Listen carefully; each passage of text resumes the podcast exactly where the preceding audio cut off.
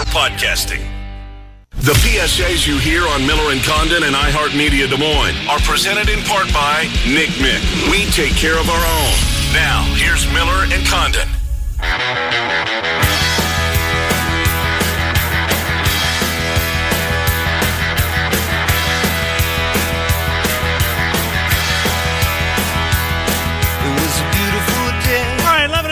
Hour, Miller and Condon. Welcome back, Des Moines Sports Station, 1460 KXNO. Trent and I with you until noon in about 15 minutes or thereabouts. Dave Sproul, our friend from KASI, our sister station in Ames, will join the program. We'll do some Iowa State conversation with Dave. And then about 1140, Lee Sterling, ParamountSports.com.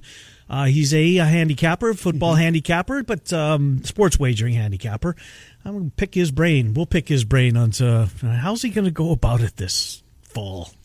I'm, I'm Home field advantage, it's gone. or is it bigger? I, Travel. no, no fans. And how different travel may be now. Day of the game. Day of the game, College teams taking buses and not flying. right? When Iowa State goes to Kansas or Kansas State, they're going to bus. Mm-hmm. How big of an impact is that?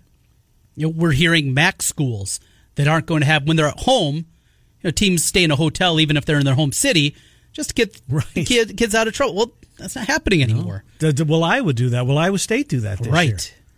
I think they're going to be financially okay that they probably will, mm, but We'll see. It's a for for other ones that it's not going to be the case and all of a sudden you wake up that morning and you know what your starting defensive back he was out a little late last night hmm. he didn't get arrested but he was at the bar till 2 it's I 11 a.m. kickoff. I saw him on my own two eyes. Look, here's a picture of him on Twitter. uh, oh yeah yeah there you go well some pop up instagram and there he is he closing down the bar Oh man, we'll see. So, so what effect does this will will this virus have when it comes to how college sports? Will they be forced to put out an injury report? I mean, there's they've there's been talk about it the last couple of years. More and more states are now offering, and transparency is so important. It is so important in sports wagering. I'm not making this to sound like colleges need to bow down to guys that bet on games. That's not it. They're not beholden. But transparency uh, with a capital T, because as Tom Kegren is 100% right. If someone on the team has the virus, then every the team will know. The team, the player, will then tell their parents. You would assume their parents want. Are uh, they? The, I mean, the schools may be. If something happens, they may tell the parents at the same time. You know what I mean? Right, They yeah. might. I don't know. Be forced isn't the word, but um, they might, you know, send out an email, a mass email to the parents that there's uh, COVID is your son or your daughter. We're doing our best to, you know, to to, to prevent this uh, from um, uh, from affecting them. But wanted to let you know that three of the three of his or her te- teammates have uh, been diagnosed uh, with with the virus. in terms of And if they do, do they keep that to themselves? I doubt it. Well, in being upfront, you're talking about it from the gambling component and, and looking at it that way and the transparency. But the team you're playing, be it your conference brethren or just a non-conference opponent that you're paying a million dollars to come in, and you got 15 cases. Don't you, as a university, don't you, as an athletic Well, I department, would, I would hope tell- they're not on the field to begin with to play. Sure, but asymptomatic kids, Yeah. things like that. It's been on our campus. Those types of things you would have to figure. Mm-hmm. You have to let those other schools know. You're bringing 65, 85 players Yeah. onto that You're campus, 100% right. onto that football field, into those facilities where there's been an outbreak. I think you have to be upfront about that. And then the decision what happens if Michigan says, you know what, we're not going? Or Oklahoma says, we're scheduled to play in Kansas State this year, and they have their offensive line has been stricken with this. They still want to play the game, but do we want to play the game? Do we want to put our players in that spot too? These are the continuous hurdles that we're talking about. So many different angles to look at it from, and we're still talking about universities. We're Right. still talking about Student athletes. student athletes Amateurs. being paid. And how difficult is that going to be? Those conversations that are going to are going to be big conversations, certainly. Yeah, no, no doubt about it, Trent. Uh, there's look, we are, we feel pretty good about. I mean, schools are going to allow players back on, athletes back on campus as of Monday, as of Monday, and they're going to take all the precautions they possibly can. But there's an outbreak in Oklahoma State. There's one in is it Ole Miss or Mississippi State? One of those two schools. Um, um, in the state of Mississippi. That was made public yesterday. Alabama has a bunch. And this is just, and they've just been allowed to be back on campus. So the first couple of days of this new experiment haven't necessarily gone extremely well, Right. right? And now we're about to have all of these schools open up. And I'm, and I'm not criticizing the schools. The virus doesn't care. It just doesn't. Now, for the most part, they're not going to get sick, but they're going to have the symptoms, right? And they're going to be, you know, carriers and be able to pass it on. Um, we'll see. There's a lot of ground to be covered before the ball goes in the air on the Labor Day weekend Saturday or Thursday in this case. The good news is there is still as much time before the start of that football season compared to when this all began there in the middle of March. Isn't it crazy to think about there's still that much of a gap from right now until we actually get to football season? Are we still that far out? Yeah. Isn't that crazy? We're at the halfway point. It it feels like It feels like it's been going on forever. just trying to remember what it was even after things were, Were you shutting called down. the last live sporting event in the state of Iowa until this weekend in Knoxville goes. Fingers crossed. Hope. I mean, I'm I'm anxious for fans of that of, of that sport of the sprint car. Good for you. Yes. I mean, enjoy yourselves. Enjoy. Be safe, but enjoy yourselves. It's great to see now that you get to go back and enjoy your sport. I think uh, I saw maybe it was Wednesday night. There was a dirt track over by Cedar Rapids that had allowed fans into. Really? As they were getting started. good. So, yeah, we're getting more and more of Uh-huh. that. That's starting to happen. We'll get high school baseball a week from Monday. And, Yep. and the start of that, what it's going to be like. I'm, I'm so excited to get out there and, and just to see what the environment's going to be and what the fans are going to be. And I'm just thinking of these different ballparks and the way that they're set up. You know what? You said, let me stop you there because um, let me uh, pick your brain a little bit on the fans. Have you seen how they're going to handle this? I mean, we know what they're doing with the teams. Um, it's an outdoor sport, so you would think that they'll be they would allow fans to ring the outfield if you want. How about the bleachers uh, behind home plate? What? Uh, how will how will schools handle this? Do you know? Pretty and is it a one size fits all, or they're It's going to be up to each individual Okay. school, and they're going to make those deci- decisions and determinations. Um, social distancing, from everything that I've seen, certainly in central Iowa, is the stands are going to be maybe for families only, like moms and dads only, and they'll have the social distancing there. You're not going to be sitting next to other families. But I've seen a lot of different places that have said if you're coming to the game, plan on bringing a lawn chair Yeah, that's the way they or to standing the whole game that's where they have to do it. I think. that's going to be the determination. You know what? If you want to come and there's nowhere to sit in the bleachers, that's what you're going to. And if you didn't bring a chair, well, you're going to be sitting in the grass and watching. Mm-hmm. That way, you're going to be standing, and that's the way that you're going to have to do it. You know, another component of this that I guess I didn't think about initially is when they said no concession stands. Right. I kind of thought to in my mind, eh, no big deal.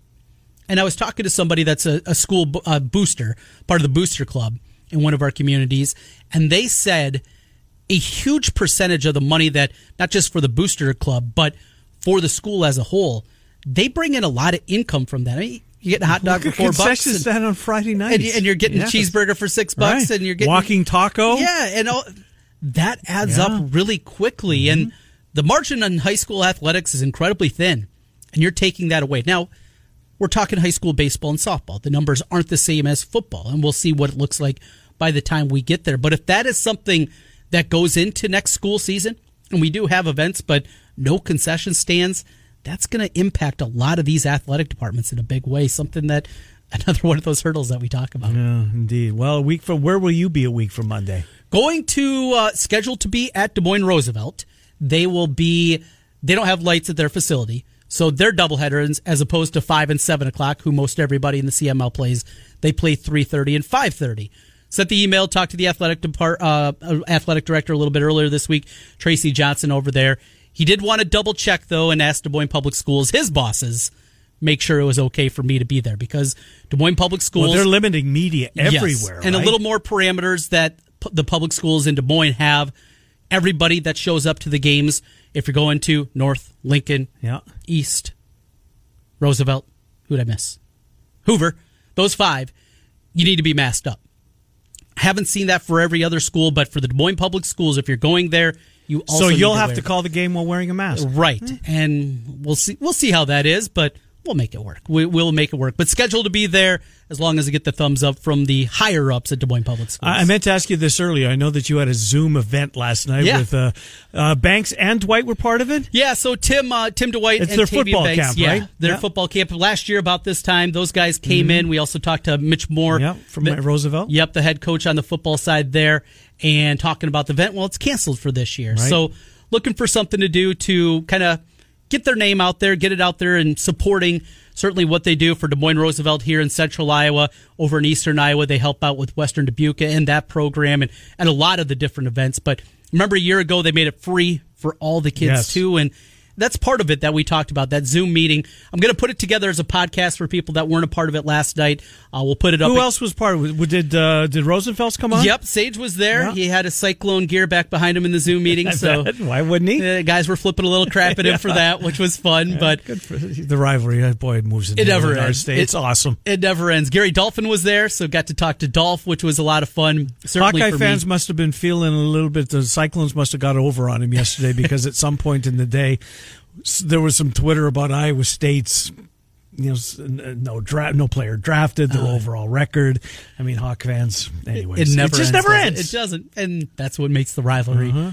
great. But it, it was a really fun event. Uh, hopefully, looking forward to 2021, and they'll be able to do that again right here in Central Iowa. It's a great event. Was uh, just hearing so many people that were involved in it last year. No cost, kids from across the city, kids that you know don't have. And the when was it going to be? Middle of. July, isn't it? Somewhere early July, June, maybe? July, yeah, Yeah. It's kind of moved around a little bit. I think it was late June, maybe last year, that they had it the 21st, something like that. Okay. That's when they target. But, you know, there's so many of these football camps we hear about, but they're expensive. Yeah. They really cost. And Tim and Tavian have come together and, and made it the way. And also, speaking of that, Tavian's got a new job. He's now working for YMCA here in Central Iowa and helping out the community Good. in that direction. Is so he they, still helping out Coach Moore? Yeah, yeah, Yeah. helping out there too. And uh, they have an event coming up, and we'll have a PSA talking about the YMCA golf Absolutely. event for people certainly to help out, and looking forward to that one too. So a lot of fun stuff last night. All right, let me let's do this before we go to break. One thing I want to do a shout out to our friends at the Des Moines Buccaneers, Nate Toit, of course, Mary Blakemore uh, over there. They sent us a T-shirt. They're, the Buccaneers have a T-shirt available for purchase with five dollars from every shirt sold, going to benefit the Urbandale Food Pantry. Buck the virus. You get the plan? I, I, Where's that? I got You it. I got that, it. Thank you. Thank Buck the virus. If you're uh, if you uh, if you're a hockey fan, if you want one of these shirts, you can see it by just going to bucshockey.com. That's their website, bucshockey.com. Five dollars out of the twenty dollar purchase for the Buck the Virus T-shirt goes to benefit the Urbandale Food uh, Pantry. Thank you to the uh, GM over there, Nate Toit. Dave Sproul from KASI Trenton I'll get into Iowa State. We'll go back to that 2014-15 men's basketball program. Dave covered the uh, Matt Campbell. Uh, he was out and about uh, during the week as well in the Ames community. Find out what was going on with that as we take you until noon on Des Moines Sports Station 1460 KXNO and 106 Hero. You just need to care. Ken Miller, Trent Condon, Miller and Condon on 1460 KXNO. And now on 106.3 FM.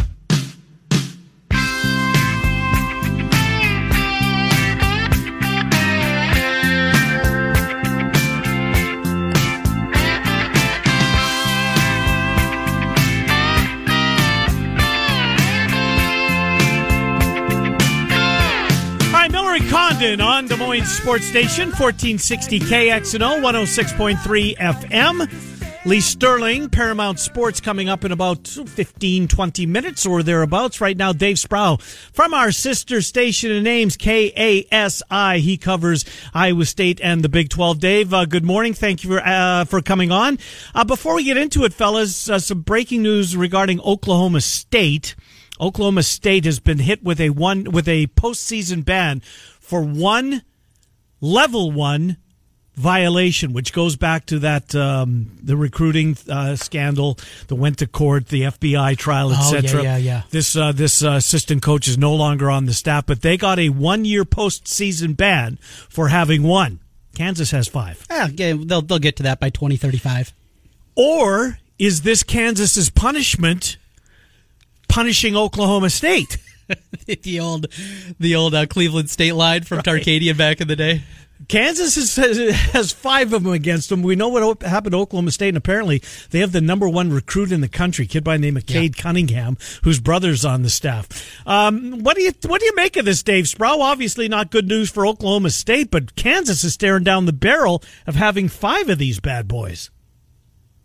Yeah, it, it's really interesting, and I think uh, you know some of the takes of, of seeing on on Twitter and such uh, hold some water because the idea is the NCAA you know wants to be very proactive and, and maybe bring the hammer down a little harder when it comes to this to the punishments in, in connection with that FBI investigation. So uh, this is kind of the first blow in in, in that uh, arena, and I think you know if, if I'm Kansas, it, it probably gives you a, a better idea of what you're fighting against. The Bill Self and the you know the Jayhawks administration have already come out pretty strongly against the allegations when it comes to that program. I haven't heard a lot of noise about Oklahoma State trying to, you know, fight the, the, these allegations. I'm sure they'll they'll appeal this punishment, but um, I, I think the, the if if Kansas gets off a little easier, or or the the punishment that the Jayhawks face isn't as proportionate, I think it's more reflective of the fact that Kansas is going to fight harder, might have more, more resources at Oh. its disposal to fight that kind of allegation than any kind of fear the NCAA would have against a power, powerhouse program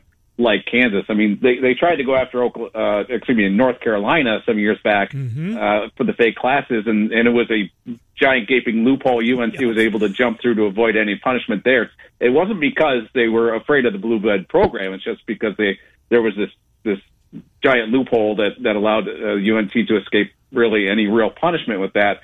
And Kansas is going to fight tooth and nail, and they're going to put all kinds of resources into that. And it's going to be a real uh, uh, fight, uh, just scratching and clawing between them and the NCA when it comes right down to it. Yeah, that's a great point. They're going to have better lawyers, more highly paid lawyers, and more of them. Um, do, you, do you remember, guys, when, when this first broke, the, the the news release or the press release Kansas put out, calling themselves victims? We're victims in this. I mean, the nerve. But it's but it's so interesting because you know at the end of the day, what that court case was all about was the the government trying to prove that the programs like Kansas were defrauded by recruited because they were recruiting players that were ineligible, but they didn't know they were ineligible. So they were painted in that court case as the victims of a crime Crazy. in that instance. So it's not surprising that they would trot out the same line when they were trying to work uh, with the NCAA. Well, we're still awaiting when we'll see uh, Oklahoma State make their way up to Hilton Coliseum this year, but the non-conference basketball schedule did come out. Couple of highlight, highlights: the return trip from Oregon State after playing out in Corvallis last year. Uh, the Iowa game this year will be on the road. I guess the biggest one, it's one we've known about for a while, but going down to the Emerald Coast Classic, Florida, Illinois, and Oregon will be the teams. A real good group of four. That'll be in Niceville, Florida. But overall takeaway here, certainly uh, those buy games usually are automatic wins after Florida A&M last year, though. I guess you can't put them in pen in the win column. Yeah, you know that's a good lesson to remember that you can't take anything for granted, even if you're playing a winless, you know, team that plays all of its non-conference games on the road against Power Five opponents just to collect paychecks. Right. Uh, but this is, I, I think, it's a fairly typical, you know, probably Power Five non-conference home slate. You get that nice tournament. You got the rivalry game that goes back and forth. You got the Big Twelve, Big East challenge. You got the SEC Big Twelve challenge, and then you just got a bunch of dogs. And mm-hmm. those, are, you know, you buy those wins so that you can just warm up for the Big 12 schedule because you know that that Big 12 schedule and the the home and home with Iowa every year is going to raise your strength of schedule enough to to not you know make you worry about whether you're going to make the Big 12 tournament based on that. It's going to be more about wins and losses than strength of schedule at the end of the day. So you just you get those uh, buy wins and take care of business in those, And if you can't take care of business in those, you don't have to worry about the tournament because you ain't making it. That's for sure. You know, we'll save Matt Campbell for a minute. Uh, let's finish up with the basketball, Dave and Trent. Trent and I, uh, during the uh, the pandemic and, and, the nose and the uh, gap in sports, we've uh, chronicling uh, may once twice a week one of the better teams that graced our state, whether it be Iowa, Iowa State, Drake, or UNI. We settled today on the 2014 Iowa State men's basketball team, a team that won the Big 12 tournament, went into the NCAA tournament as a three seed. Man, you look at that roster.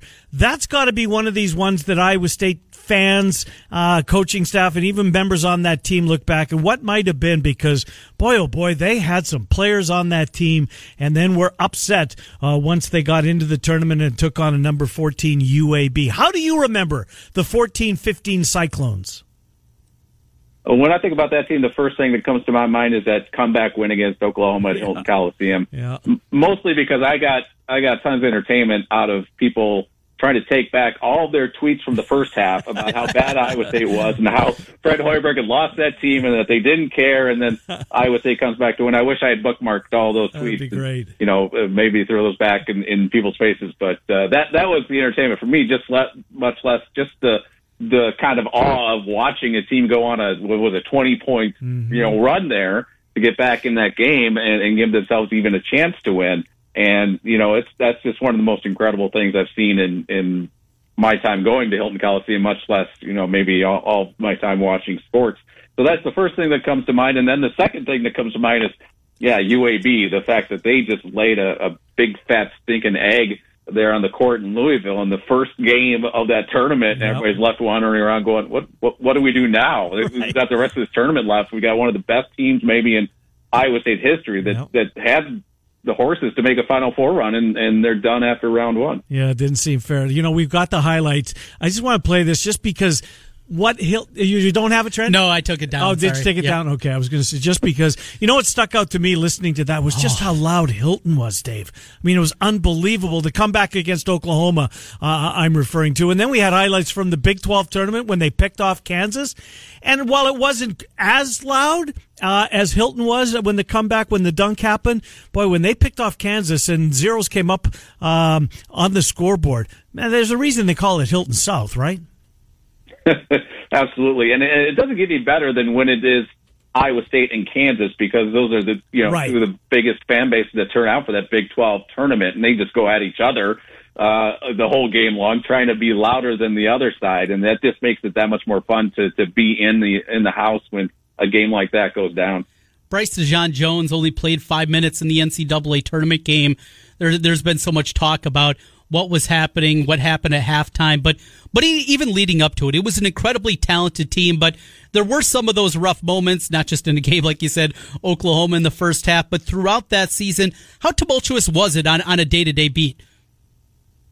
It was interesting because I, I'm remembering right as well, this is the season also in which Bryce DeJean Jones was suspended the game, uh, had to miss the Iowa game because. Uh, some something to do with loud music and marijuana and oh, whatever. And the, I mean, yes, all the details, yes. All the details kind of get get yeah. lost together there. What I remember most is trying to it was when you know the night before that game, Fred Hoiberg uh, you know got the media together and there was a huge turnout for this because it becomes this big story. One of their star players mm-hmm. is got got arrested and he comes out to announce a suspension and there was just this throng of, of reporters there and Fred Hoiberg had no room to breathe and that's the thing I remember about that more than anything is just trying to elbow my way into that that crowd. And there was a, a whole discussion about you know how serious this was. Uh, they found marijuana residue in the residence, and there's no proof that he was actually doing this. And the reason he got in trouble in it in the first place is because there was a noise complaint and there was a lot of debate going back and forth about what the punishment should be. And I, I thought at the time, and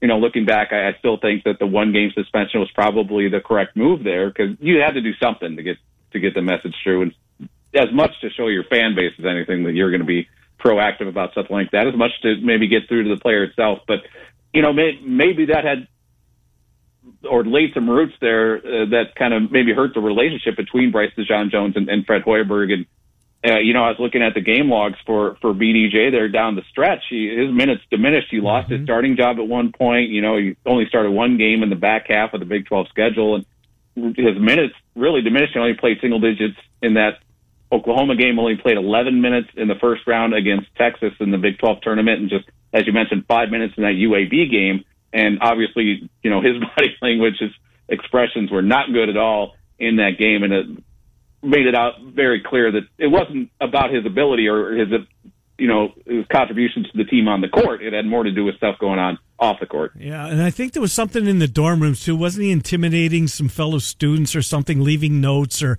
I don't remember. Anyways, let's uh let's get to football. And Matt Campbell was out in the Ames community. You covered it earlier this week. Uh, all uh, you know, he was he was um, talking about the George Floyd uh, George Floyd situation, and um, we all have to be better. Uh, you were there. What did he say? And um, kind of uh, set the scene for us as to as to how it unfolded.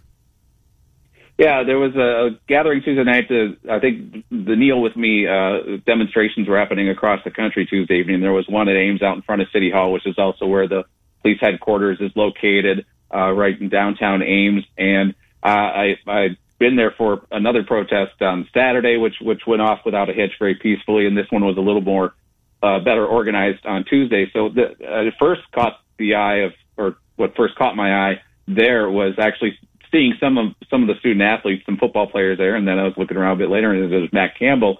And uh, at what point um, uh, a, a resident got up and spoke very, very passionately about her experience in Ames with the Ames Police Department. The Ames Police Chief uh, said a few words, and Matt Campbell said a few words. He spoke just very briefly, kind of spoke in in generics, and uh, I think he just wanted to, you know, get the message across that. Uh, that he's aware of what's going on and, and he's in touch with his teammates about this and in communication you know, and then he wants his players to be part of the community. And this is part of that. And you can say what you want about, you know, what whether the protests are right or what's going on between police and, and the African American community, but you can't deny that the generation of student athletes we're going through now are probably more culturally aware of, you know, not just politics, but what's happening in the world around them then uh, I I would venture to say this goes back before my time, but I would venture to say they're more aware of the the culture than at any point since probably the '60s.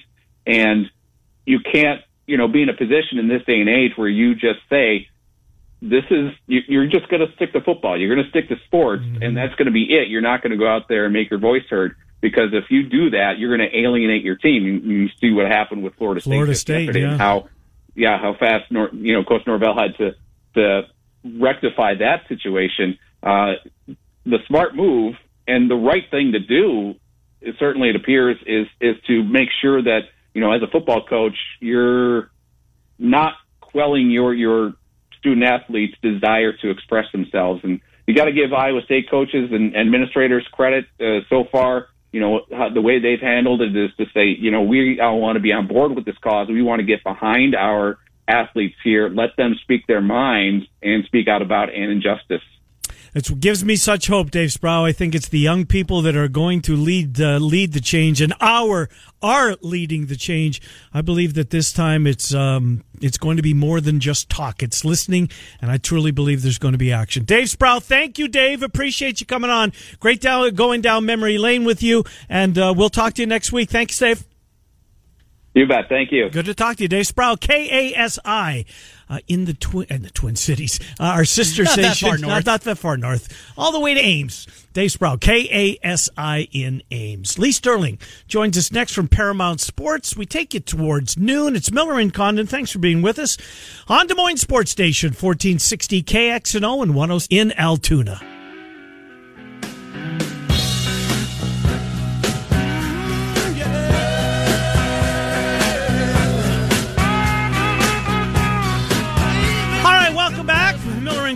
Final segment of the week. Murph and Andy coming up at 2, the Fanatics at 4. Saturday morning pregame tomorrow morning. Sean Roberts and Emery Songer. They get underway at 8 o'clock. Right now, Lee Sterling, ParamountSports.com. Uh, he joins us every Thursday during football season, but he's back and uh, for at least for today. And We're grateful to have him on. Lee Trenton Ken, thank you for coming on, Lee Sterling. How you been? I, well, to be honest with you, the first couple weeks, uh, just out of it. I mean, there was twice I woke up and I thought it was Monday and it was Wednesday and another time it was Sunday and I thought it was Thursday. So got my bearings eventually. I, I just started working out. I mean, that was one of the things I think that kept me sane worked out probably the most since I was in college, and watched a lot of TV. I, I, I now I understand why some people don't want to go back to work with all they have Mm. on HBO, Netflix, and Amazon uh, Prime. I'm with you. I watched eight seasons of Mountain Men. For God's sakes. I didn't see that one. I might have to. I might have to add Yeah. that. You know, there was there were, and and there was a couple surprises. I, uh, a lot of people like me had had had watched Ozark, and I thought that was great. But I thought Succession. Have you guys ever? No, watched I haven't watched that one. No. Uh-uh. That is really good. The acting. So my daughter goes to an acting school, North Carolina School of the Arts, and she had told me about it, and I watched that one. And then probably the documentaries. Probably the the biggest surprise was Waco. You guys see that? I have not. Another one, no.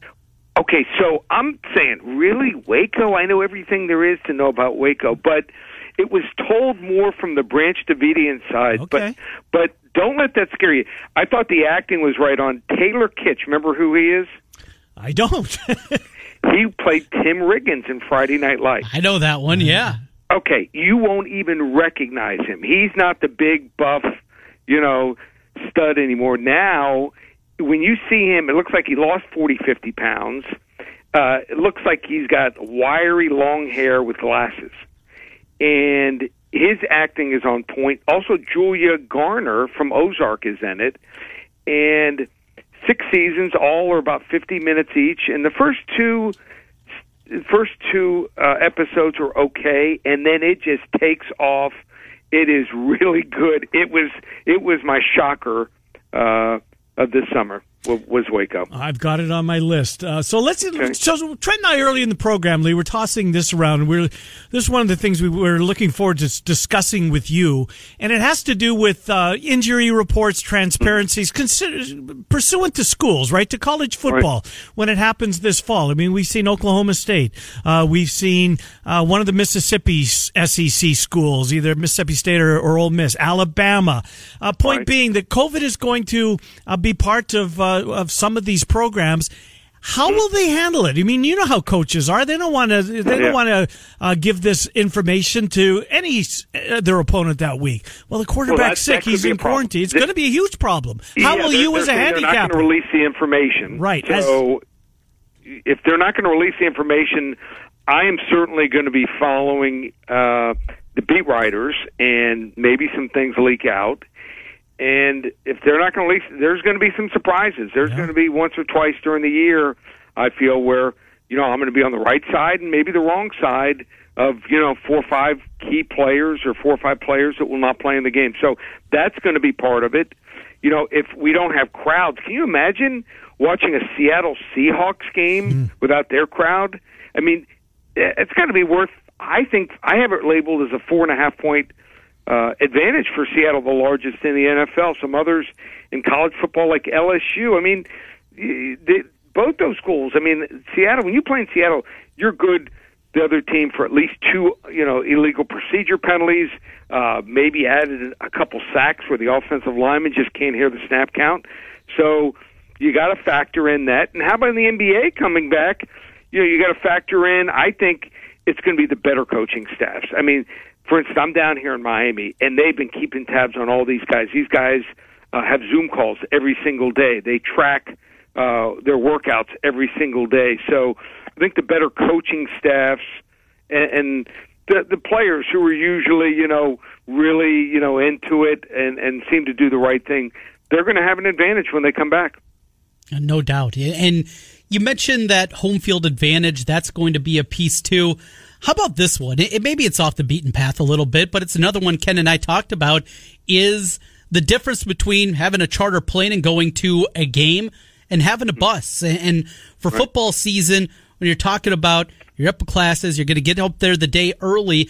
That's got to be an impacted. And how much do you look at that, or is it just too much? Do you get to a point where you say, "I'm looking at too many variables, and, and I'm getting away from really my pure handicapping"? So I I- think that that you're going to see these college teams. I think the kids are going to be fine. Yeah, I think what's happening, they're going to allow them. Looks like from what I'm hearing, an extra two weeks to prepare. So if they show up June, June between July between 15th and 20th, instead of four weeks, they're going to give them six weeks to get ready. Mm-hmm. And they've been staying on top of most of these kids also. So think they're going to have instead of maybe three days where they're, you know, and and just t-shirts and helmets, it might be five or six. So I think the transition is going to be a little bit slower. I think they're going to monitor these kids and and and do the right thing. You know, maybe you know maybe what's happened, you know, in our society with the COVID and also uh, what's happened, uh, you know, over the last ten days. I, I think that there's a change, and I think people, you know, are going to be a little uh, more respectful of doing the right thing, and and and then uh, yeah, you're going to have to factor in, you know, travel and things like that. Don't be surprised though if you see this is a long shot, and I have not heard this from anyone, but I think this makes sense. Allow maybe some of these colleges, maybe Iowa to take on someone like Northern Iowa. Yeah. They don't play this year, do they? They Uh, do. Yeah, they do. Yeah, but Oh, Iowa so they State. won't be uh, playing. use Iowa State. Iowa State. You and I this year. Yeah. Okay, let them scrimmage maybe two Ah. weeks before the first game. So uh, get their feet wet because there was no spring game. I think that probably uh, would would possibly be the better thing to do. And even if you have to play an FCS opponent uh, like Miami here, we might have to play you know Florida A and M or we might play uh, Florida Atlantic. Uh, I it, you know put some of them on TV too. You know, so I think that'd be fun for the fans. The biggest question I'm hearing athletic directors are getting flooded if only 25 or 50 percent of the people are allowed to attend these games. People want to know how. Hey, where do I stand? How many games I'm I'm going to be able to watch? But I think if we look at this from a perspective, and I'm one of these who looks at it from the glass half full. Three, four weeks ago, we we, we would have taken maybe just playing in the spring. Now they're going to play in the That's fall. true. Looks like, and and uh, Iowa State is going to have a capacity of at least fifty percent. We're not sure what I was going to do. Texas already said they're they're going to be at fifty, and Mm-hmm. with things getting better, I wouldn't be shocked if if more than half these stadiums uh, will be filled to capacity in the fall.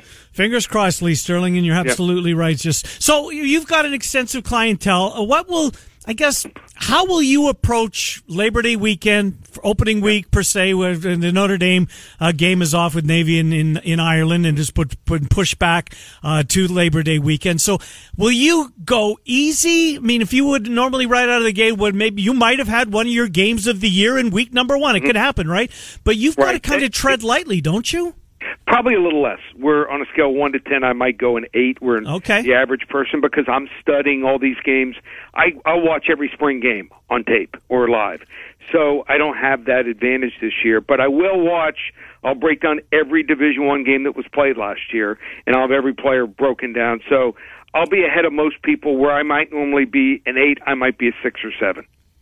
Interesting. Well, Lee, uh, coming up this weekend, it's UFC 250, and I see a part of the card.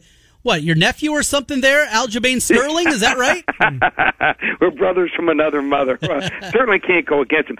That is one fight I wouldn't touch with a ten foot pole. I think it ha- as of all the fights, if you had to say a favorite for fight of the night, both of those fighters do like three things really well. Like Cory Sandhagen, he is a great puncher. Uh, you know, he's so tall at six three from a distance, a great kicker, and he has that flying knee. And Aljamain Sterling has power, uh, quickness, and he's able to go from kicks into grappling about as quick as anyone. So that's just one I'm going to enjoy, but uh, certainly can't root against my namesake there in the Funk Master over the Sandman. But here's two I like. I like Alonzo Menifield. He's the second fight of the night on the preliminary card. He's minus 225 to win. I'm going to play him at even money to stop this fight within three rounds by a KO, TKO, or a stoppage, some type of submission. He is just this. This guy has a motor like I haven't seen before. He's nine and zero, 32, but a really young 32. Devin Clark, kind of a journeyman. Uh, he's nicknamed the Brown Bear. I think Alonzo Menifield is going to put the Brown Bear into early hibernation there. And then another fight I like. Oh, you're always looking for the great story. Ian Heinisch. Are you guys familiar with his story at all? No. Okay, so his parents lost their home when he was young. His parents then get divorced. Kid falls in with the wrong crowd. Ends up when he's 18, he ends up moving overseas, getting doing the wrong thing, gets busted for selling drugs. He ends up getting jailed for a couple years Now you want to visit the Canary Islands, but he ends up being jailed for a few years in the Canary Islands. Come back and finds out he has a hold uh, coming back to the United States to start fighting, and he has to spend a year in Rikers Island. These are two of the worst prisons in the world, and overcomes it. And he is one of these guys that's getting better and better. He's done a lot of training in Thailand. One of the best grapplers.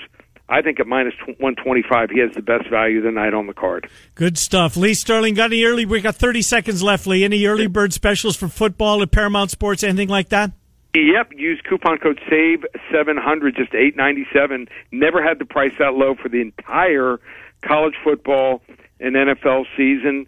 ParamountSports.com, coupon code SAVE seven hundred. If you want to get the five fights, we've won nine of the eleven fight cards since we started putting out MMA. One of my employees is a former MMA fighter. Just five selections, fifty five dollars ParamountSports.com. Lee, thank you. Good to talk to you. Love picking your brain. Okay, you too, guys, stay safe. Yeah, you do the same. Lee Sterling from Paramount Sports. Uh, the Athletics laying off 8% of their staff. I just, uh, I'm reading through the article right now on that, and you pointed that out to me.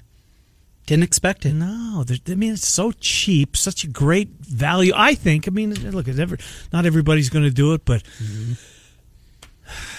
anyways, and we don't know any names. No, currently. no, there's been no names associated. I think the the call just came. Uh, the internal call just came, and somebody put it on Twitter right away. So, the athletic, which we still both feel is the uh, where we will turn in the future for um, for our sports journalism laying off 8% of their staff. Yeah. Affects everybody. Looking at this, and uh, boy, it just has a list of, of online companies that have had layoffs and pay cuts during the pandemics. Uh, the, the pandemic, The Athletic, Hollywood Reporter, Fortune, Billboard, Economist Group, Group 9 Media, BuzzFeed News, Vox, Bustle, Cheddar, Maven, Geo, Protocol, and others. It mm. just it goes on and on and on. Well, we're not going to any longer because we're running out of show. That We've got we the Bruce Lee ESPN 30 for 30 on Sunday night. What else we got this weekend? The Knoxville. I mean, I'm not that we will partake in going, but glad that they're out there. I'm not sure if there's tickets available. I kind of would be surprised if there is. It'll Wouldn't be you? a busy event. I think it'll be a very popular Hang out at event. the Dingus, have a cocktail. Right before you make your way in. All right, uh, Murph and Andy will make their way in at two. The Fanatics at four, as we mentioned. Roberts and Songer tomorrow morning. Saturday morning pregame, and then the uh, pre uh, the uh, morning rush will lead off our Monday programming at six. We're Miller and Condon weekdays ten to noon on Des Moines Sports Station fourteen sixty KXNO and one hundred oh six point three FM.